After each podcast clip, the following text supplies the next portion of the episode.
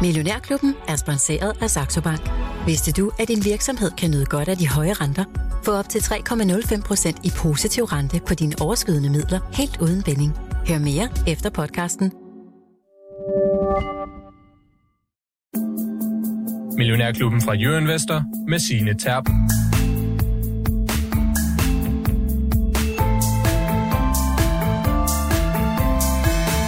Man skal være bagud for at lave et comeback, og bagud kan man vist roligt sige, at de danske aktier har været.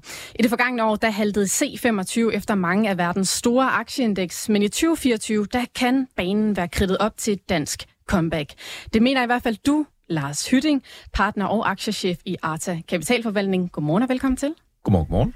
Når du forventer, at danske aktier de laver et comeback her i 2024, hvor, hvor stort et comeback snakker vi så om, Lars Hytting? Jamen, vi snakker om et comeback, der er, der er bedre end det, som, øh, som øvrige globale aktier vil stige.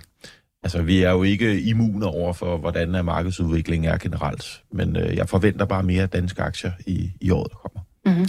Og indtil videre må man jo sådan sige, du har haft ret. Nu ved jeg godt, at øh, aktieåret er sådan lige og lige begyndt, men altså C25 er steget 2% år til dato. Nasdaq og S&P 500 er bakket sådan en kvart og knap 1%, men altså sådan, jeg tænker også, året er jo lige begyndt. Er det, ikke, er det lidt tidligere at kalde den, Lars? Eller? Ja, jeg synes, det er, det er lidt tidligere at begynde at konkludere på året, men, øh, men jeg sætter da pris på den start, vi har fået, om ikke andet. Mm. Og vi vender tilbage til, hvorfor du ser, at danske aktier øh, kan gøre et comeback, og også hvilke aktier du måske mere konkret tror på et comeback til. Men Michael Friis, aktiechef i H.C. Andersen Capital og fast porteføljeforvalter hen i klubben. Godmorgen og velkommen til dig også. Godmorgen. Vi skal forbi øh, BO. De kommer med regnskab her til ja. morgen. Omsætning nede 18,5 procent. De er ude at nedpræcisere væksten. Ja. Hvad, hvad sker der?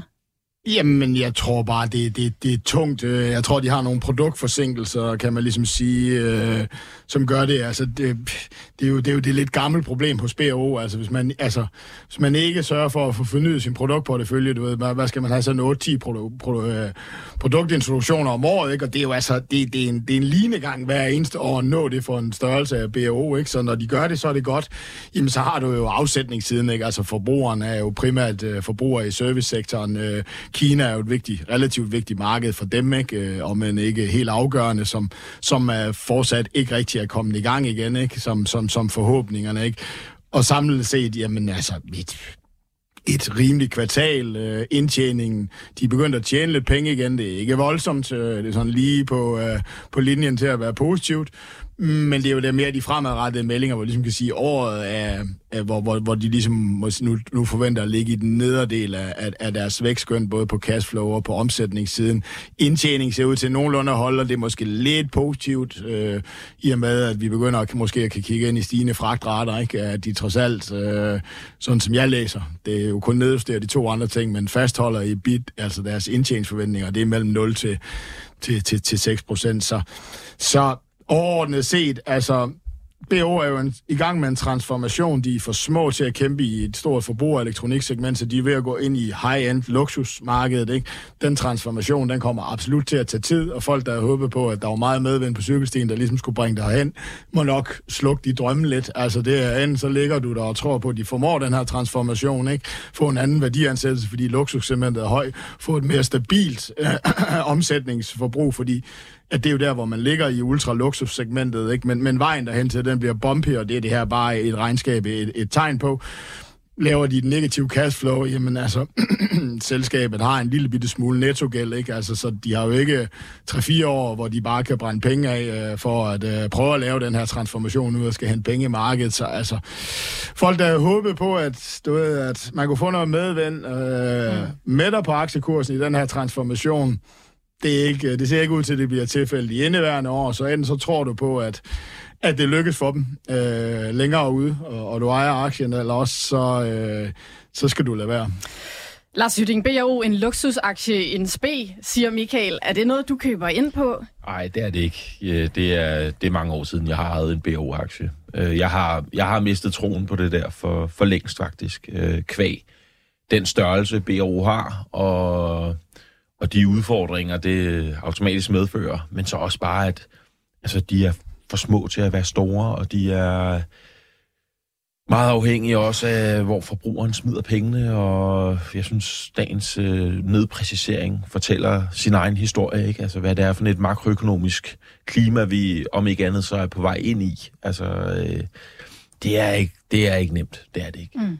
Nu siger du, at det hele også afhænger af, hvor forbrugerne smider sine penge, men de der forbrugere har det jo vel egentlig meget godt. Altså, øh, vi havde set det hele stå i buller og prav og recession og sådan noget, og nu øh, er vi ude at sige, at, at det, det går fint. Ja, men, øh, men de her forbrugere øh, købte også nye fjernsyn, da der var corona, og øh, altså, det, det var sådan set det, vi alle sammen gjorde, ikke? Øh, altså, det, det er det er udfordrende. Pandora viser jo meget godt, det er nemmere at sælge smykker til 150, end det er at sælge ja. en højtaler til 20.000. Altså, øh, og det er jo sådan, forbrugerne er jo lidt delt, ikke? Altså, du ved, øh, hvis du kigger sådan rundt omkring på nogle af de forbrugercykliske, ikke? Men øh, lykkes, så lykkes man, ikke? Men altså, du ved, Nike ud og nede, så er Kombi fedt, klarer sig godt, ikke? Altså, du ved, der er bare ikke medvind på cykelstien. Mm. Altså, du, ved, du kan ikke ligge der midt imellem og, og ikke være, ligge det rigtige sted og så bare have det godt, øh, som man kunne øh, under de, de gyldne coronadage, hvor alle skulle købe alting, fordi vi ikke kunne finde ud af at bruge vores penge andre steder. Øh, og det er bare som det er, og BO er en transformationsproces. De er afhængige af, at Kina kommer igen, og det hænger lidt, ikke? Øh,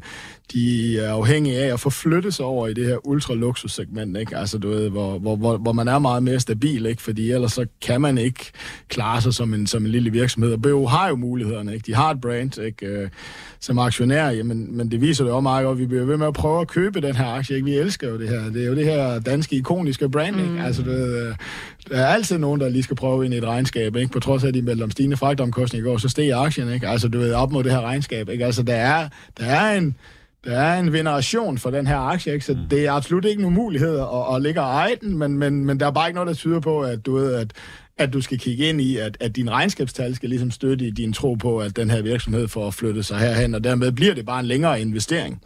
Lars Hytting, nu siger du, at du har opgivet troen på BO for lang tid siden, men hvad kunne få dig til at hoppe ind i den aktie?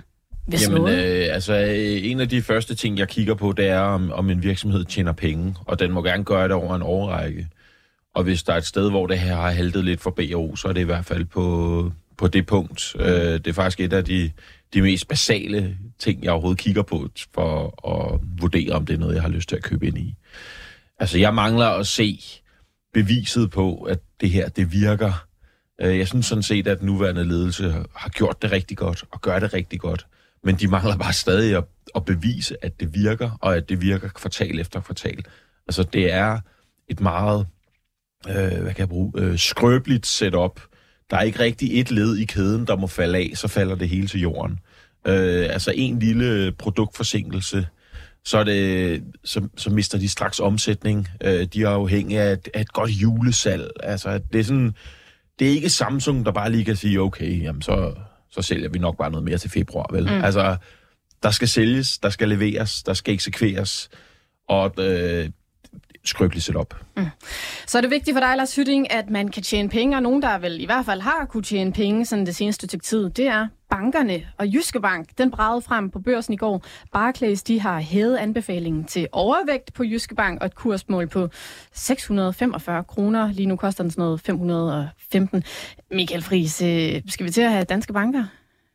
Ja, men der var jo noget, der tydede på det i slutningen af året i hvert fald. Vi havde jo et bankseminar, hvor vi ligesom hørte fra alle de her banker. Ikke? Altså, du ved, øh, alle, alle snakkede jo om 2023, og jeg har også set mange, der har nedjusteret de europæiske banker, at nu, nu peakede renterne, og så peakede deres indtjening også. Og der, nu skulle vi have et stort tilbagefald, og derfor kunne vi jo ikke prissætte bankerne efter det her meget, meget høje indtjening, de her meget, meget store dividender, der kommer på kommer over de kommende år, ikke? fordi at nu øh, tjener de gode penge lige nu. Øh, sådan er det bare. Øh, men, men, men, men der er noget, der tyder på, at, at så meget skal renterne heller ikke ned, øh, og bankerne har noget delvis at kompensere for, at så det der ekstreme peakår, som vi tog i 2023 er, det, det står jeg nok lidt med fornemmelsen i hvert fald, at hørt efter bankerne her på det seneste, at ja, det var et peakår, men det er faktisk ikke ret meget, vi skal ned.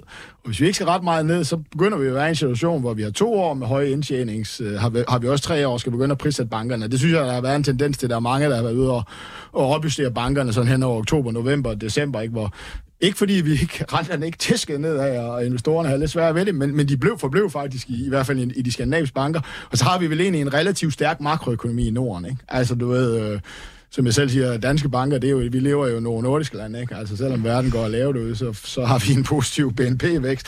Du ved, huspriserne er begyndt at stige og så videre, øh, aktiviteten bliver den høj, men, men det er nok mere den der rentemarginal, som ikke skal så voldsomt ned, som vi gik og troede på, ikke? Og det tror jeg sådan set er, er noget, der tyder på, at man nok egentlig godt kan ligge i banker i, i lidt større grad, end vi måske, end måske mange har troet, du ved, hvor netop på det her med, at det blev et peak-år, altså 2023. Mm. Det, du ikke blive, lad nu være med at blive ved med at købe ind i et, et godt år, ikke? altså hvis det næste år ikke bliver godt. Og det tror jeg sådan set, at man skal ændre holdning til, og det tror jeg også, det er noget af det, man ser på, at, der er meget, at analytikerne opjusterer bankerne, så lige Jyske Bank, øh, eller hvad det nu er, hvis vi skal være helt ærlige, så har det jo nok noget at gøre med at være analytikeren, hvad har deres kunder ikke lov med, så tænker så må vi heller have nogle jyske bank. Jeg ved godt, alle metoderne der, med ikke metoder. Selvfølgelig er der forskel mellem bankerne, men de er virkelig drevne af det samme. Ikke? De er delvis klumper, ikke? hvor. Danske Bank måske skiller sig lidt ud af den her omstruktureringshistorie, om noget, der kan blive markant bedre. Ikke? Den er også blevet begyndt at blive priset ind, så den begynder at nærme sig de andre banker på prissætning. Så der er sådan lidt en, en, en afart der blandt de store banker, men ellers så er det altså sådan lidt hip som hap. Jeg tror, du kunne sige nøjagtigt det samme om Sydbank og nogle af Ringkøbing Landbobank og alle de der ting på den opjustering, der var på Jyske Bank. Okay.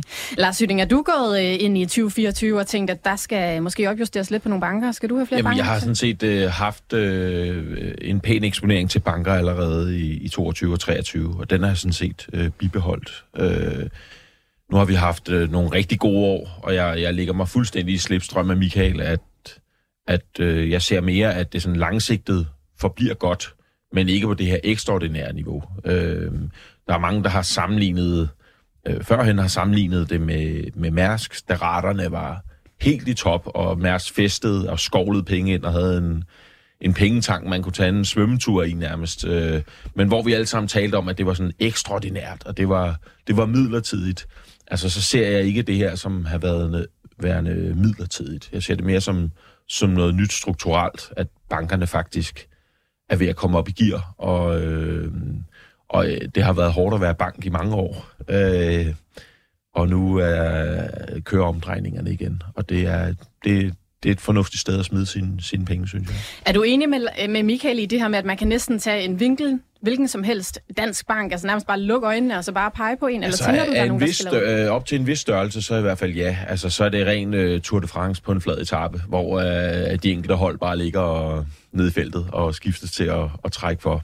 Og så er der så lige Danske Bank, som kører den her fortsatte omstrukturering, men også er ved at være, være langt i den og, øh, og snart kan, kan tilslutte sig de rest, resten af, af feltet. Mm. Øh, jeg synes, det, det ser fornuftigt ud for, for danske banker. Vi, det går godt i Danmark overordnet vi skal jo huske på, hvad er markedstesen lige nu, ikke? Altså, det er jo den her bløde landing, ikke? Og du ved, som jeg siger, kan, vi, kan jeg pille ved den? Det kan jeg godt. Har jeg lyst til at øh, spekulere imod den? Nej, det har jeg ikke. Du ved, og, og så den anden, det var jo rentefaldene sidste år. De var nok lige for aggressive nok, hvis vi skal have den her bløde landing, ikke? Det er jo markedstesen lige nu, ikke? Altså, det er den, vi diskuterer nu. Hvis der er noget, der fejler, så er det sandsynligvis, at vi skal have alle de her rentesænkninger, mere end det er den bløde landing, ikke? Øh, derfor ligger vi også nogenlunde i aktiemarkedet lige nu. Renten kan gøre ondt, men den gør jo ikke lige så ondt, som hvis vi skal begynde at pille ved den her bløde landing. Vi skal have en lidt hårdere landing det gør ondt på aktier. Ikke? Så det er jo et dejligt sted at være i aktiemarkedet lige nu, men det er jo det endnu dejligt sted at være for bankerne. Ikke? Altså, det er jo økonomisk vækst, og ikke renterne, der driver dem. Ikke? Og, og hvis vi nu har taget renterne for langt ned, og vi får en blød landing. Ikke? Altså, hvis, hvis det er markedstesen, det der diskuteres lige nu, så banker det jo ikke det værste sted at ligge, vel? De vil ikke få de her lavere, frygtede lavere renter, og økonomierne vil ligesom holde deres tab, og, og, og, og, og, og du kan sige, deres vækst i gang, ikke? Altså, så, så, så længe vi tror på, at markedet har ret, og det gør vi jo lige nu, for sådan handler vi markedet, ikke? Jamen, så er banker jo ikke det værste sted at ligge. Mm. Og således kommer vi altså forbi lidt af det, der præger finansmarkederne her til morgen. Hvis du vil have et knivskarpt morgenoverblik, så hop ind og lyt til podcasten Jørgen Morgenheder, som vi udsender alle hverdage. Men selvfølgelig gør det først efter, at du har hørt Millionærklubben til ende. For jeg har nemlig fint besøg af Lars Hytting fra Arta Kapitalforvaltning og Michael Fris fra H.C. Andersen Capital. Og hvis du har spørgsmål til os, så er telefonen åben. Nummer det er 42 42 03 21. Bare du husker at starte din besked med Mio. Må vi komme med dig på arbejde? Hvem er vi, tænker du nok? Vi er nemlig erhverv. Og hvis du lader os stå for indkøbene til jobbet, så får du mere tid til det, der betyder noget. Og hvem kunne ikke godt bruge et par ekstra timer om ugen til det? Nemlig også til erhverv. Det kan godt være, at investorerne i den grad fik smag for amerikansk teknologi i 2023. Men er det koldskål, hakkebøffer og danske aktier, som investorerne hungrer efter i år? Lars Hytting, når du spår det her comeback til danske aktier i år, hvad er det så, du ser for dig udspille sig i sådan din krystalkugle? Jamen, øh, jeg forventer et, øh, et godt år øh, overordnet for, for danske aktier. Øh, jeg synes, vi har haft et par, et par år her, hvor vi har haltet lidt efter i 22 og 23. Øh, prædikatet øh, de dyre danske selskaber har ligesom været stemplet i panden, og øh, nu er værdiansættelserne kommet ned. Vi er ikke øh, nær lige så dyre i forhold til, til resten af Europa, eller, eller USA for den sags skyld, i forhold til, hvad vi har været. Og... Øh, jeg synes, der er så meget kvalitet, hvis vi nu bare fokuserer på det danske C25-indeks. Øh, øh der er nogle virksomheder eller nogle aktier, der har fået hug under de her konstante renteforhøjelser, som vi har været vidne til gennem øh, 22 og 23. Og øh, nu står vi på toppen. Og så kan vi jo så diskutere fra nu af og til, at der sker noget om, hvor, hvor langt ned vi skal have det her rentebjerg. Men jeg tror, at øh, uden at vi behøver at diskutere så meget, så skal vi i hvert fald begynde at komme ned af det i løbet af 2024. Øhm, og det er positivt for, for danske aktier. Af en eller anden årsag, så har vi været ekstra hårdt eksponeret, men der er øh, altså på, på nedsiden. Øh, men der blæser nogle andre vinde nu. Øh, hvis vi også lige kigger ind i, øh, lige hiver BRO frem igen med makroøkonomisk udfordring, det der guidance, der, der halter, Altså, hvad er det så, der måske er en idé at købe ind i? Og det er måske at fokusere lidt mere på noget af det, noget af det defensive. Øh, og der har vi i hvert fald i, i Danmark flere rigtig gode øh, medikoselskaber, medicinal, som er et, et fornuftigt sted at, at smide pengene. Så hvad for noget mediko er det, du tænker kunne være fornuftigt sted at smide Jamen, pengene? der er, der, der er en skov af selskaber som øh, Coloplast og Genmap og øh, øh, ja, nu siger jeg Novonesis, øh, den, den kommende fusion.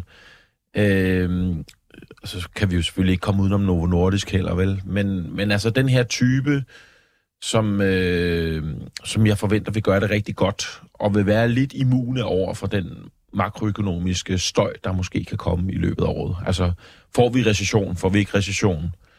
Hvor hårdt bliver den? Jeg tror selv, vi, det bliver sådan en form for for nulløsning. Øh, Hvad vil det sige? Jamen, det vil sige en, en, en ja, altså måske en meget, meget mild recession. Øh, marginalt. Øh, men vi ser jo, at forbrugere, der holder på pengene.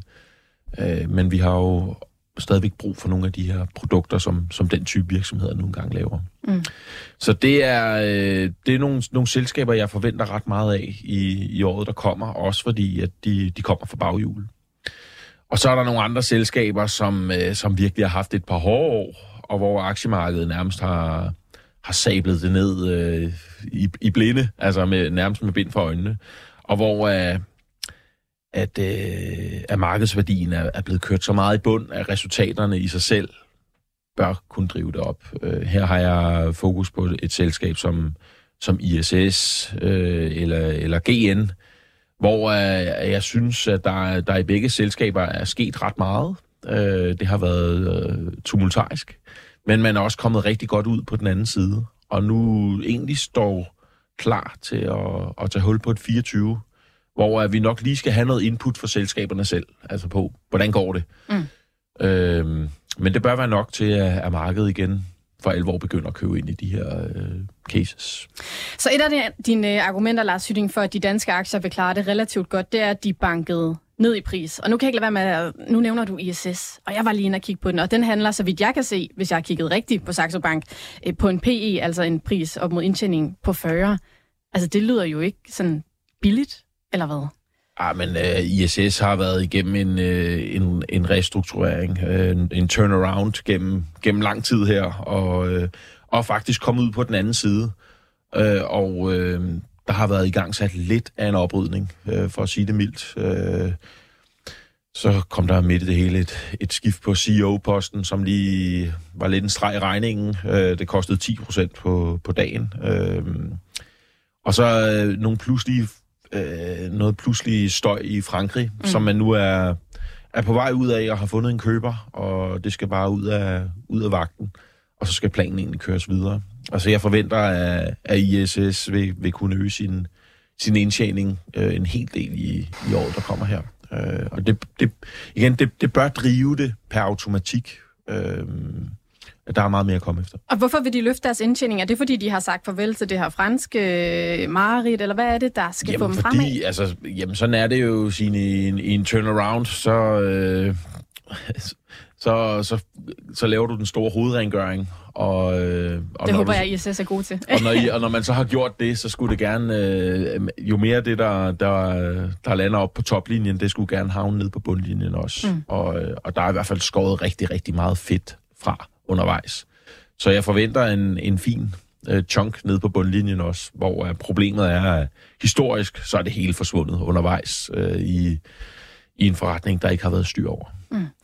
Jeg kunne godt lige sådan tænke mig at vende tilbage til det her sådan lidt makro, når du snakker om, at øh, vi vil nok gerne have defensive aktier. Fordi Janet Yellen, sådan den amerikanske finansminister, var ude sidste uge, da vi fik de her øh, amerikanske jobtaler, sige, at øh, ja, vi, vi får nok den her bløde landing, vi undgår nok recessionen, alt er godt.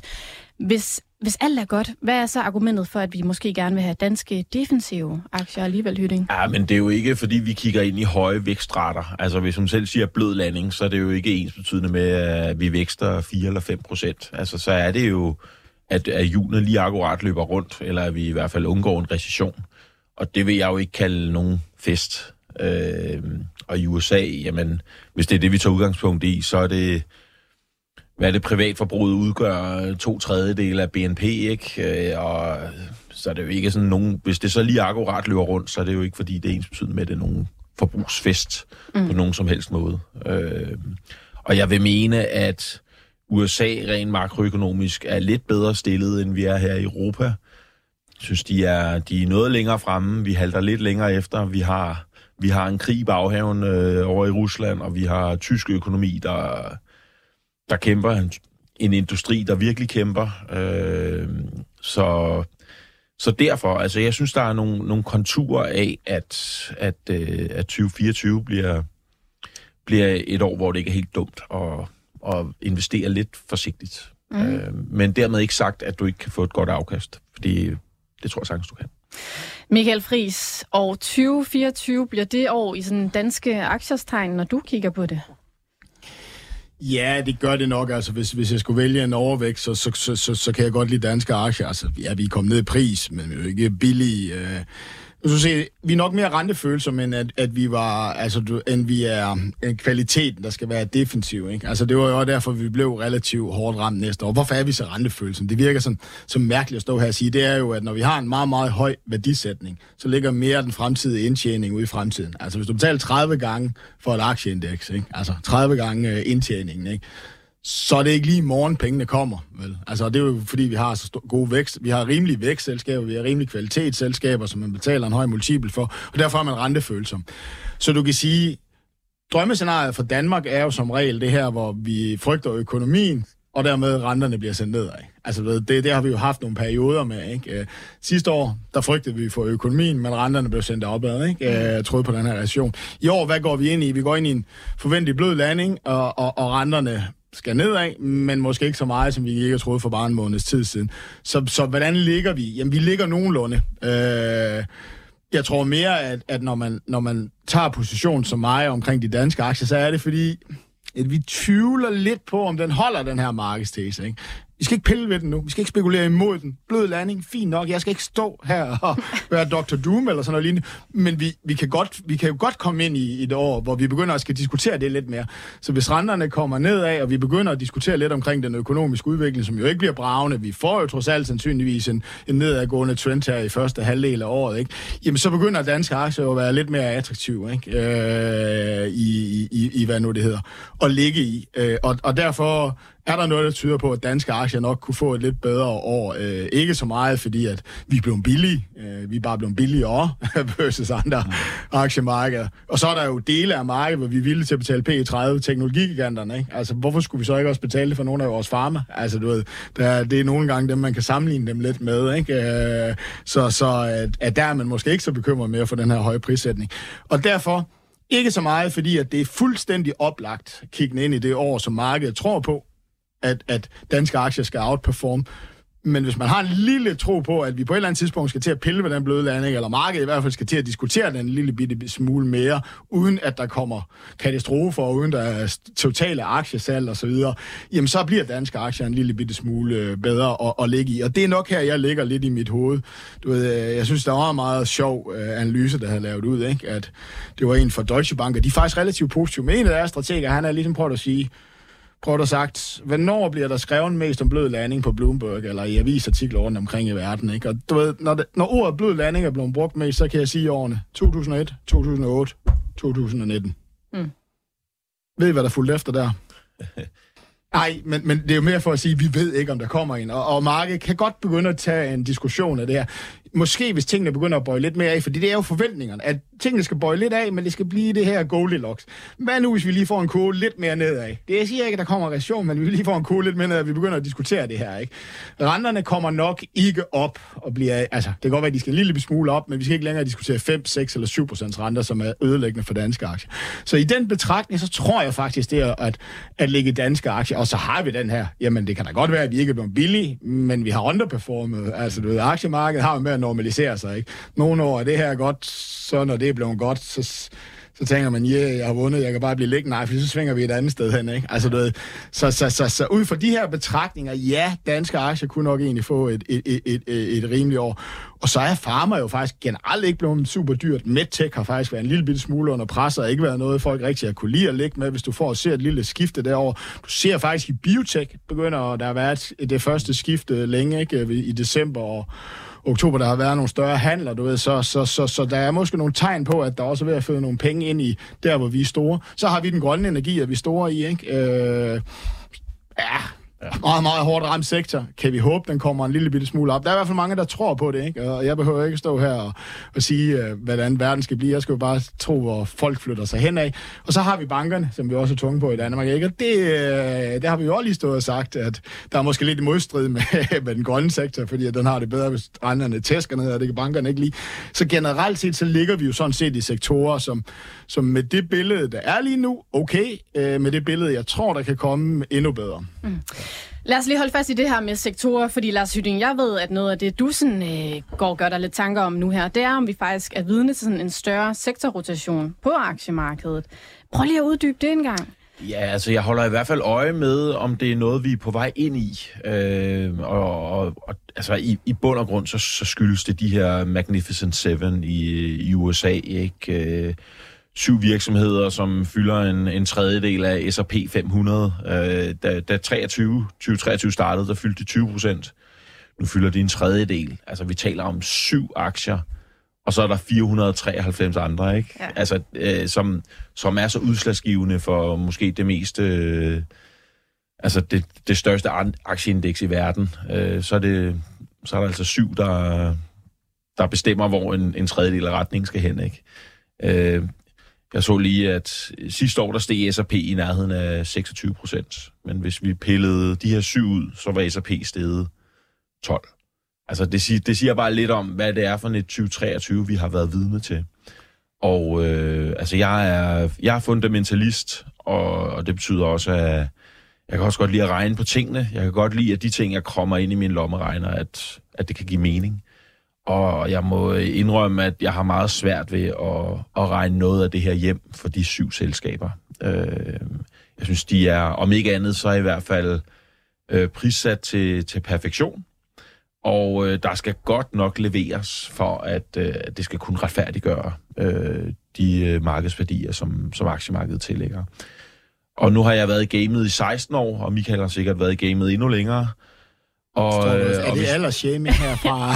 Nej. og hvis der, hvis der er noget, vi ved efterhånden, så er det, hvor hurtigt det her går. Øh, ja. Og hvis snebolden først ruller, så, så, ruller den, så får den kun mere fart på, ikke? Øh, og jeg synes bare, det, det er skrøbeligt, at, øh, at det er syv aktier, der fylder så meget af et, et så stort indeks. Øh, men det har vi jo også, siden december har vi jo set det, der hedder med fancy ord, broadening out, ikke? Altså, mm. der er det, altså den bedste måde at se det på, det der hedder ligevægt, S&P 500, den kan I selv gå ind og, og finde ind i, uh, i, i, i graferne, og så tage den i forhold til S&P 500. Altså, den ligevægter, den ligevægter alle 500 selskaber. Ikke? Så vi er begyndt at se det, ikke? Og det er jo også den tendens, der er ligesom ført lidt ud på en lille bitte smule på de danske aktier, ikke? At der var andet at se på. Der var ikke kun én ting at, at, at, at løbe efter. Og så er Europa jo også kommet med. Øh, det hjælper jo også danske aktier, ikke? Altså, fordi vi kan godt stå her og snakke om, at... Men, men Spørger du en amerikansk investor, så kender han sandsynligvis tre danske aktier. Ikke? De starter, to af dem starter med Novo, ikke? Mm. Uh, en Cypher og Novo Nordisk. Ikke? Så det har også noget at gøre med, om der er flow ind i Europa, om der kommer flow ind i danske aktier. Ikke? Altså, du ved, uh, og så bestemmer man sig, okay, jeg skal have nogen ind i Europa. Der er ved at være en lille bitte smule mere optimisme. Den kørte jo meget op sidste år og derfor kan der jo så godt komme noget flytning, og så køber man jo alle danske aktier. Det er jo sådan, en, det er jo sådan verdens pengene flytter sig rundt, ikke? Øh, så, øh, så der er ved at være den her bredning ud, ikke? Øh, så, så der er jo en tendens til, at vi er i gang med den her sektorrotation. Ja, Jeg vil sige, hvis vi fuldstændig går i value, Altså, hvis du synes, den går i value og tænker, nu skal vi broaden det ud, og det bliver value, der performer i år, du skal have Russell 2000, ikke? Hvis det bliver, hvis det bliver temaet, så kommer danske aktier nok ikke til at overperforme, ikke? Fordi vi, vi ligger lidt der midt imellem de to, ikke? Ja, total vi... value-tankegang og total øh, vækst-tankegang. Der ligger de danske aktier lidt ned imellem. Så det er dejligt, du ved, når årene lander lidt mere ned, ned Jamen, jeg, synes, vi, jeg synes, vi ligger, vi ligger sådan set trygt, altså imellem de to poler.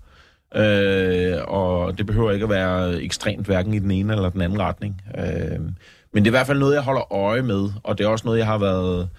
Altså, det er ligesom også vores budskab, at, at det nok er tid til lige at, at lave det her service eftersyn af, af, af, af porteføljen. Altså, ja. hvordan ligger du investeret nu? Altså, hvor, hvor sårbar er du reelt? Øh, jeg tror, der er mange, der har haft et rigtig godt 2023, ikke? Øh, køb lige Max 7, og så Novo den er altså svær at trumfe, ikke? Men... Øh, men så hvad mener man du, man skulle... skal gøre, Lars Hytting? Hvis jeg skal gå min øh, portefølje igennem, hvad skal jeg så holde øje med? Jamen, du? Du, skal, du skal lige blive dig selv bevidst om, hvilken risiko det er, der du egentlig ligger med, øh, alt efter hvordan du, øh, du er investeret. Altså, hvor, hvor sårbar er du? Øh, det har jo været talk of town. Der har, altså, Michael, vi kan vel godt kalde det en form for FOMO, der har været øh, i 23 i forhold til det her AI. Mm. Altså, hvis du det har jo ligesom været temaet, at hvis, hvis det var noget, du ville med på, så måtte du købe Max 7.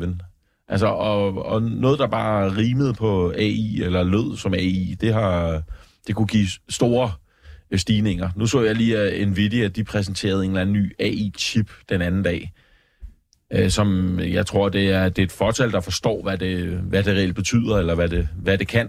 Og det sender alligevel aktien op øh, med sådan en over 6% på en dag. Ikke? Så der er stadig den her AI-hype, hysteri. Øh, jeg synes bare, det, det, er, det er et skrøbeligt udgangspunkt. Altså, jeg, jeg vil hellere øh, fokusere på noget, noget spredning, øh, være lidt mere forsigtig, øh, kig igen, kig på de her danske, eller den type. Altså, jeg, er helt sikker på, at det er det, det, det segment, man skal, man skal kigge ind i. Det her lidt mere defensive. Øh, og, og vi har haft nogle, det har været nogle dårlige år for den type aktier også. Mm. Øh, og så er der hele spredningseffekten med, jamen obligationer begynder også lige pludselig at give noget. Øh, altså ude hos, hos os, der, der spreder vi sådan set æggene i, i, i så mange kurve, vi overhovedet kan komme afsted med, øh, for at simpelthen sprede risikoen. Altså ganske enkelt. Mm. Men mener du i virkeligheden, Lars Hytting, at man øh, løber en ret stor risiko, hvis man er eksponeret mod de her Magnificent Seven, Tesla, Nvidia, Microsoft, Apple, Google? Jamen, det, jeg synes, at markedet, om ikke andet, så i hvert fald har gjort det øh, betydeligt sværere for sig selv gående ind i 2024. Vi havde en katastrofal oktober måned. Det var virkelig tungt. Øh, men så blev det november, og så var alt glemt efter at der ligesom var nogle røster om, fra Fed omkring, at nu var man nok i mål med at hæve renten. Øh, og så festede aktier i, i november, og så fortsatte festen for alvor i december. Vi fik jo et, et decideret Christmas øh, rally, year-end rally, og, og for hver procent, der blev bygget ovenpå, jamen, desto sværere er udgangspunktet for det år, der kommer. Altså, desto dyrere er markedet blevet. Det er jo, mm. det er jo ren logik. Og jeg synes godt nok, den blev... Det var som om, at det var en du havde en, øh, en citron, og så øh, blev det skudt godt ned i din øh, kamillete der, og, øh, og så de sidste 14 dage, der, der blev den bare trykket alt, hvad den overhovedet kunne, fordi man skulle have selv den sidste dråbe med ud af den her citron øh, på, på afkastfronten. Ikke? Øh, jeg synes, det, det var lidt af en afslutning på 23, og øh, det gør kun 24 det mere udfordrende. Mm. Måske også derfor, at nu nævnte du selv, hvordan året er startet. Altså, Nasdaq er nede øh, par procent, og ja, Så hvis vi så vender snuden herhjemme og man måske kigger i den her portefølje og ser, uha, jeg har rimelig meget amerikansk tech, måske skal jeg købe noget andet. Lars Hytting, hvor vil du så lægge dine penge i Danmark? Nu var vi lidt inde på det tidligere, du nævnte blandt andet ISS, de kunne få et godt år. Hvem mere? Altså, Jamen, øh, jeg vil øh, udvælge en, en 10-12 aktier øh, med, med lidt af det hele. Altså, det, det, det gode ved Danmark, det er sådan set, at ja, det, det har så været lidt uheldigt i det år, der lige har været, men vi har jo ikke det her IT setup. Altså, vi har jo ikke noget, der rimer på AI eller, eller lignende. Altså, vi har sådan set alt det andet. Og, og man kan sige, hvis du, hvis du går ud af dit, øh, din Max 7 nu, så går du i hvert fald ikke ud på bunden. Og omvendt så har du mulighed for at, at smide nogle rigtig fornuftige selskaber i, i kurven. Øh, en blanding af, Uh, nu nævnte vi Danske Bank, som stadig er i gang med sin turnaround, uh, men, men snart er i mål med den, og måske en bank mere. Og så kunne du tage lidt, uh, lidt af det defensive. Jeg vil selv købe ind i Coloplast og Genmap, og, og så det her, den kommende fusion. Og så lidt af det grønne, der kunne man, øh, man kunne, nu vil jeg ikke bruge at spekulere, men, øh, men vælge at hoppe med på, at, at Ørsted er, er forbi det værste. Øh, og så kunne du tage lidt, øh, lidt ISS og lidt GN, øh, og så kan man jo ikke komme udenom, at man har noget, skal have noget Novo også. Øh, men, men altså, nu er det bare lige, hvad jeg ramser op. Mm. Altså, jeg synes sådan set, at listen er, er meget lang af, af, af bejlere. Man kunne også bare købe noget, altså købe indekset, ja. øh, en, en ETF, der følger danske aktier. Jeg synes, der er, jeg tror, at danske aktier får et godt år. er der nogle danske aktier, du ser ikke få et godt år? Øh, altså, jeg ejer ikke Ambu, øh, men den er jo en del af, den er en del af indekset. Men øh, der er vi igen inde i det, det her med tilliden, og altså, jeg tror, der var ni kvartaler i streg med, med nedjusteringer. Ikke? Øh, nu er der kommet ny ledelse, og nu skal de lige have lov til at vise, at, at de kan. Og, og så vil jeg så også stige ombord på toget igen. Men øh, jeg har meget fokus på, at selskaber tjener penge, og at der er tillid til den ledelse, der sidder. Øh, men hvis vi øh, lige skiller dem ud, øh, så, så har jeg de, de fleste selskaber i, i C25. Okay. Vi har fået et spørgsmål ind på sms'en fra Thomas i København, som spørger dig, Hytting, om du er lun på Chemometic, og det er jo i hvert fald også en dansk aktie, som vi så ikke lige har fået nævnt nu. Øh, nej, det er jeg ikke. Jeg må, jeg må ærligt indrømme, jeg ikke øh, kender alverden til, til forretning. Ikke til, I hvert fald ikke nok til at skulle øh, kunne argumentere for, hvorfor jeg har den eller ikke har den. Øh, den falder ind under... Den har en størrelse, der gør det lidt svært for, for mig. Da, når, når vi tager en position, så er det en vis, altså en vis størrelse. Mm. Og, øh, og likviditeten i aktien er, er en lille smule udfordrende i forhold til, hvis du skal købe for, for x antal kroner. Og, og gerne vil kunne agere hurtigt, både ind og ud. Øh, så, øh, så har jeg ikke... Så skal jeg helst ikke have, have aktier, der tager flere uger at komme hverken ind i eller ud af. Øh, så, øh, så nej, det, den kan jeg ikke lige udtale mig om. Den kan du ikke udtale om. Nej. Michael Friis, har du en kort kommentar på Chemometic? Jamen, jeg kan bare se, at analytikerne er begyndt at opjustere den. Altså, du ved, jeg, jeg, jeg tror godt, jeg lige kan vente. Altså, du ved, øh, den måde, jeg har prøvet at følge den lidt på, det er sådan noget som Thermo Fisher, nogle af deres sådan, verdens største konkurrenter inden for laboratorieudstyr og så videre. Ikke? Altså, jeg vil ligesom sige, øh, der kan vel ligge en, en, en bedre historie i celletælling og alle de her ting her, ikke? Men, men, men investeringerne har jo set ud til at være relativt begrænset i hele den her sektor, og de har jo også selv haft nogle svære år på, på, på omsætningssiden, i hvert fald er gået fra, fra at være en vækstking. Følger dem ikke lige så tæt om deres produktlanceringer kommer, men jeg kan se, at analytikerne hæver den, men du ved, jeg kan nok godt vente og se på, at der er nogle af, af konkurrenterne derude, som Thermo Fisher, eller nogle af dem, som... Øh, nogle af de store der, som, som jeg følger, der, der faktisk begynder, fordi de har virkelig leveret frygtelige tal. Altså, også det sidste regnskab var frygteligt fra dem, og deres guidance var ikke særlig god. Altså, du ved, så, så jeg kan ikke lige se, at markedet derude skal vende for dem, og så skal det vende for selskaber. Det er fair enough. Det tror jeg analytikerne på lige nu, der begynder at opjustere den. Altså, det er jo en relativt illikvide aktie. Du ved, folk elsker den her aktie. Det er jo, der er jo ikke noget bedre end at jage aktier, du ved, der kan stige 25-30 procent øh, i løbet af ingen tid, eller 100 procent, øh, mm. uanset hvad, og det har den her aktie jo formået at gøre. Så, så, så skal vi være helt ærlige, så er det jo det, der, der ligesom bliver afgørende for det her års afkast, og sikkert det for spørgeren her. Men fundamentalt set, så, så kan jeg ikke lige se de... Jeg kan ikke se på konkurrenterne, de er ude af, af skoven endnu, og lige mm. pludselig begynder at levere høje vækstrater igen. Det kan begynde at vende hos deres konkurrenter, men, men det vil jeg hellere se. Men, men altså, seriously, den her aktie, den, altså, den gik jo fra hvad til 100 til 1100, ikke? Og, og du ved, fundamentalt set, så kunne vi nok argumentere for noget af den rejse på deres vækst, men, men, når man, men uh, noget af det var jo også, at folk blev meget forelsket i den her aktie, den var er relativt likvid i forhold til, altså det var en mellemstor aktie, men man, der, der er så mange handler, skulle der jo heller ikke til, til at drive den op, så, så det bliver jo lige så afgørende. Jeg vil bare sige, at analytikerne begynder at vende rundt på den. Jeg kan ikke se noget fundamentalt ud hos deres konkurrenter, okay. der er vendt rundt endnu. Så Michael Friis er altså ikke vendt rundt endnu, og Lars Hytting, vi har lovet at slippe dig lige om et øjeblik, men vi står foran en regnskabssæson, og nu stiller jeg dig et rigtig stort spørgsmål lige på falderæbet. Men hvad forventer du egentlig sådan af den på, på dansk grund i hvert fald? Jamen, jeg forventer en ganske fornuftig øh, regnskabssæson. Øh, det er ikke sådan, at jeg har fundet øh, kassen med champagneflasker frem ned fra kælderen. Øv.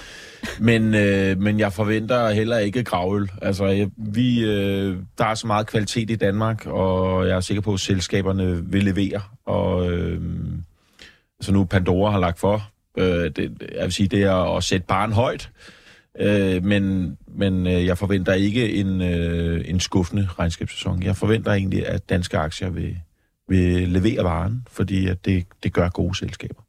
Vi må se, om danske selskaber leverer varen. Jeg håber, du vil være med i løbet af regnskabssæsonen. Måske så kan vi da samle lidt op for det. Men i hvert fald Lars Hytting, aktiechef i Arta Kapitalforvaltning. Tusind tak, fordi du var med os her til morgen. Jamen, tak fordi jeg måtte være med. Selvfølgelig. Godt. Og så skal det faktisk handle om en af de Magnificent Seven-aktier, som Lars Hytting er noget skeptisk overfor. Vi skal nemlig tale om Microsoft. For Anders Bæk, privatinvestor og vores nye porteføljeforvalter i Millionærklubben, den har du nemlig købt til porteføljen. Når du hører øh, Lars øh, Hytting tale om, at han er nervøs for de syv store aktienavn, Anders, øh, fejrer du det så til side, eller tænker du, at uh, der kunne måske godt være noget om snakken? Øhm, jeg, øh, jeg, jeg tror grundlæggende, der er vi lidt, lidt uenige, mig og, mig og Lars. Altså, det, det er jo helt rigtigt, at, at de her øh, Magnificent Seven, eller de syv store øh, aktier, de, øh, de har haft et rigtig, rigtig godt 223. Men jeg, jeg kigger altid på, på enkelt aktiebasis. Så længe at, at de kan, kan vokse deres bundlinje, og de handles til nogle færre multipler, jamen så er det sådan set en, øh, en, en god, god investeringscase for mig. Og lige i Microsofts tilfælde, jamen når vi kigger på, på Microsofts fundamentaler, så står de rigtig, rigtig stærkt. De har nogle flotte væksttal. Altså det, jeg synes, det er imponerende, når man kigger tilbage øh, over de sidste fem år, der har de haft en gennemsnitlig annualiseret vækst på bundlinjen på over, øh, hvad hedder det, over 35 procent. Nej, faktisk, faktisk undskyld, over 45 procent. Samtidig med det, så handles de til en multiple, til en flotte multipler. De har handlet til en price to earnings på 35. Så det vil sige, efter min mening, der kan, der kan, der kan deres aktieskurs, på trods af, at de steg 65 procent sidste år, så kan, så, kan, så, kan, så kan den stadig godt bære det. Mm. De her, øh, din portefølje, Anders Bæk, den består jo, så vidt jeg kan se faktisk, af alle de her Magnificent yes. Seven. Ja. Men altså, har du slet ikke gjort dig nogen som helst tanker omkring, at okay, nu er de i gennemsnit steget 111 øh, procent i 2023. Måske er der en eller anden form for, for nedtur i sigte? Ja, altså det, det, for mig er det faktisk sådan en, en, en, en en omvendt øh, investeringsfilosofi af, hvad jeg selv, af, af, hvad jeg selv bruger. Mm. Jeg, men, altså det her med, at selvom at der var solskin mange dage sidste år, så har vi altså ikke opbrugt solen i år. Det betyder ikke, at der også kan komme mange, mange solskinsdage i år. Med den, med den analogi, der mener jeg igen, at vi er nødt til at kigge på, på enkeltaktierne. Det er jo ikke fordi, når jeg har, når jeg har siddet og sammensat min portefølje, og i øvrigt kan det være, at vi lige skal sige til lytterne, at den er jo lige blevet, blevet offentliggjort hen på, på Saxo Banks millionærklubben klubben side, så man kan gå ind og, og kigge de 11 aktier, jeg har, jeg har investeret i. Så det er sådan set mere et tilfælde, at det lige præcis er de her syv store aktier, som jeg har, som jeg har håndplukket til min, til min portefølje. Fordi jeg simpelthen har været at kigge på hver enkelt aktie og, og set, jeg forventer, at de kan vækste deres, både deres toplinje og bundlinje over de kommende år, og samtidig så handles, handles de altså efter min mening til nogle flere multipler. I gennemsnit der ligger de på en, på en 30-40 procent, altså 30-40 price to earnings mm. for, for aktien i porteføljen. Okay, så lad os dykke lidt længere ned i den her Microsoft. Du siger, at de har nogle øh, ret flotte vækstrater, Anders Bæk. Hvad er ja. det mere, der har gjort, at den får lov til at ligge i din portefølje? Jamen, der er, der er egentlig fire jeg, jeg synes, når man, når man, når man betragter dem, så, der, så, så er det rigtig flot over, over hele, hele linjen. Og det er den anden største øh, position i min, i min portefølje. Så jeg, jeg er meget optimistisk med den. Men der er fire ting, jeg gerne vil, vil fremhæve. For det første, det har vi snakket om. De har nogle flotte fundamentaler, handles til en, en efter min mening, en rigtig, rigtig fair price to earnings. Nummer to, og den er rigtig, rigtig vigtig, den her, det er, at de har en flot diversificeret, øh, de har en flot diversificeret indtjeningskilder. Altså, de har jo øh, de, de har en stor indtjeningskilde fra deres cloud services, de har fra, fra Windows, de har fra deres Office-pakker, fra deres øh, pengesøgmaskine, fra deres Xbox-spildivision. Og så, så de står altså rigtig, rigtig stærkt på en masse uafhængige ben. Og det står jo altså lidt i kontrast til, når vi kigger på nogle af de andre store tech-giganter, som eksempelvis Alphabet, som jo er meget, meget afhængig af deres indtjening, øh, deres reklameomsætning fra, fra Google. Altså omkring 70 procent af Googles toplinje kommer direkte fra, fra, fra, fra Google. Så det vil sige, hvis, de, hvis, hvis der pludselig kom en ny, øh, ny aktør ind og, øh, og, og stjæle markedsandel fra, fra, fra Alphabet eller fra Google, så kunne de altså pludselig stå i en, i en træt situation. Øh, nummer, nummer tre, det er, at de har været gode til at gribe AI-bølgen kvad deres investering i, i OpenAI. De ejer jo 49 procent. Og nummer fire, så har de en rigtig, rigtig dygtig ledelse med, med Satya Nadella i spidsen. Mm.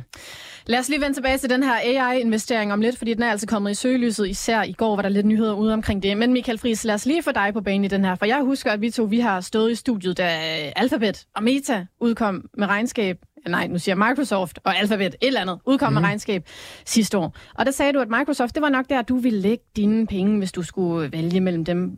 Er du enig i det, Anders siger? Er det en sund Ja, ja, ja altså, jeg er lidt uenig i argumenterne. Altså, jeg ved ikke, om det er OpenAI-investeringerne. Det er jo bare det her, Microsoft har 2 milliarder kunder, som de kan rulle AI ud på, og får relativt nemt ved at rulle AI ud på det. Ikke? Altså, du ved, og derfor øh, er det bare en AI-winner, og derfor kommer deres vækst til at løfte. Altså, vi regner jo med, at Copilot, det kan, det kan nogle gange til steder fordoble deres øh, omsætning øh, eller indtjening på, på nogle enkelte kunder. Så, så det, det er AI ikke, at de har lavet det rigtigt med ChatGPT. Der så vi jo, hvordan de var ved at selv have fucket det hele op, da ChatGPT var ved at gå ud. Altså, mm. der er konkurrenter andre steder. Det er sådan set lige meget, fordi det er ikke et spørgsmål om, hvem der vinder teknologien. Det er et spørgsmål om, hvem der har kunderne, der de kan tjene penge på, når AI kommer til at blive rigtig implementeret. Der står Microsoft stærkt.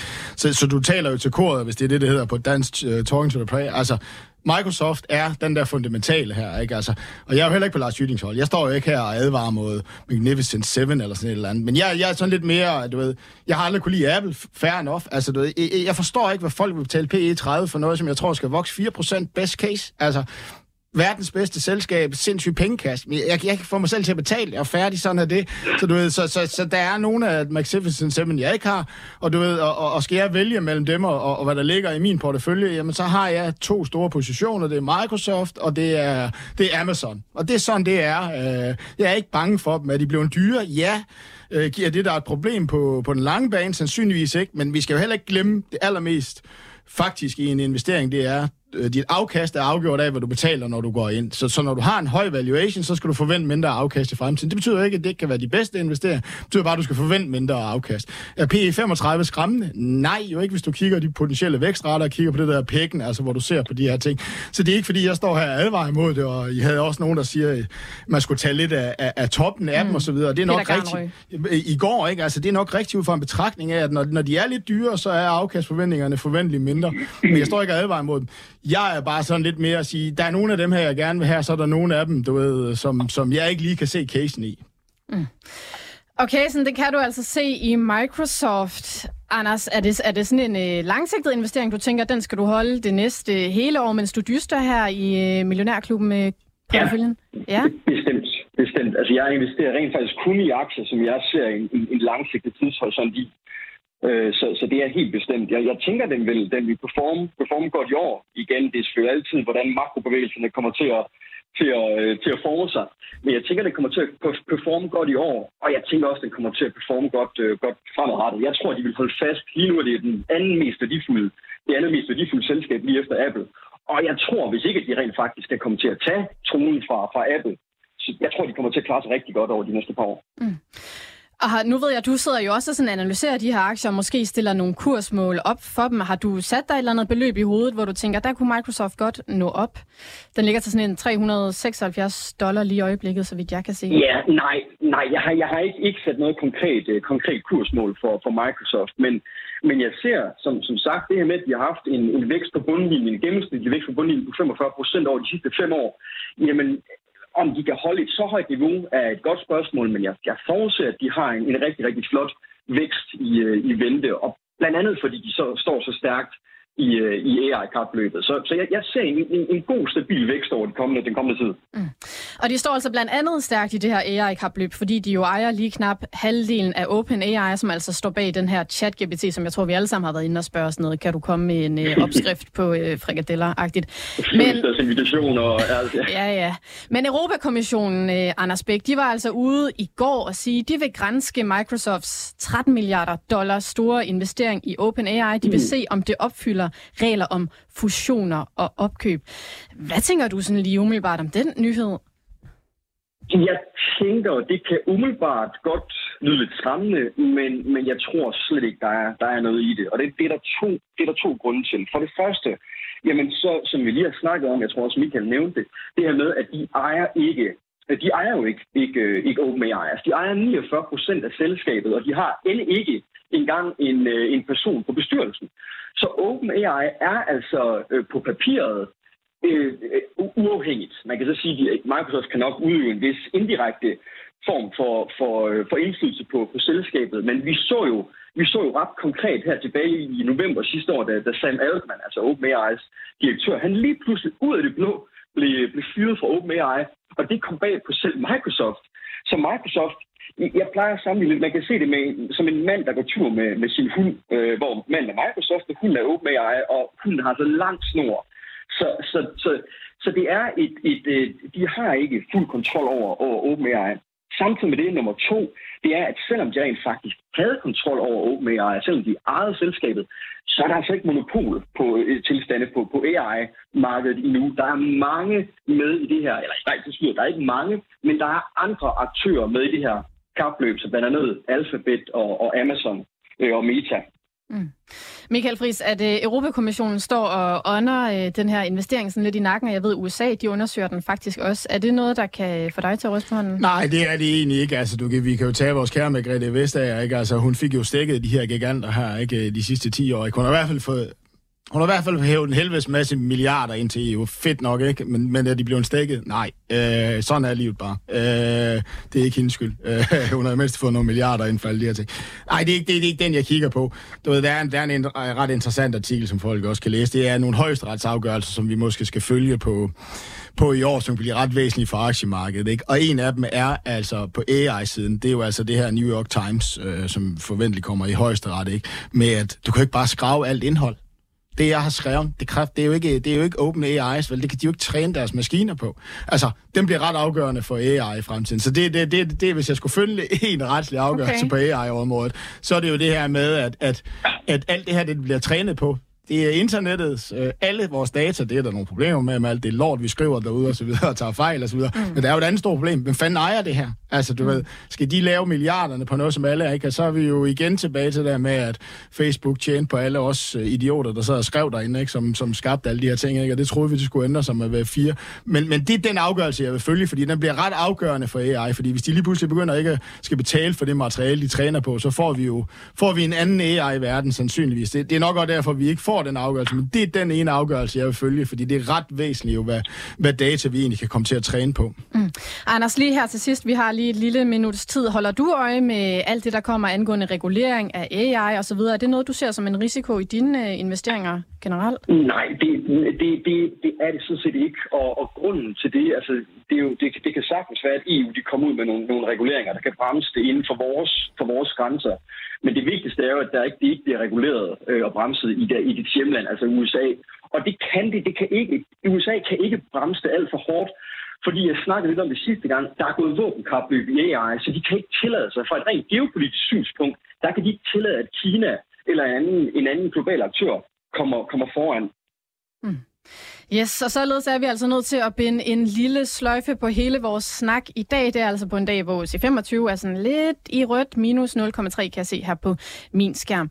Tusind tak til dig, Michael Fris. Tak til Anders Bæk, vores nyeste medlem af Millionærklubben, som var med over telefonen. Og også tak til Alex Brøndbjerg, der fik det hele til at rulle ude i teknikken. Vi er selvfølgelig tilbage i morgen, og der står jeg bag roret, og det skal blandt andet handle om udbytteaktier. aktier.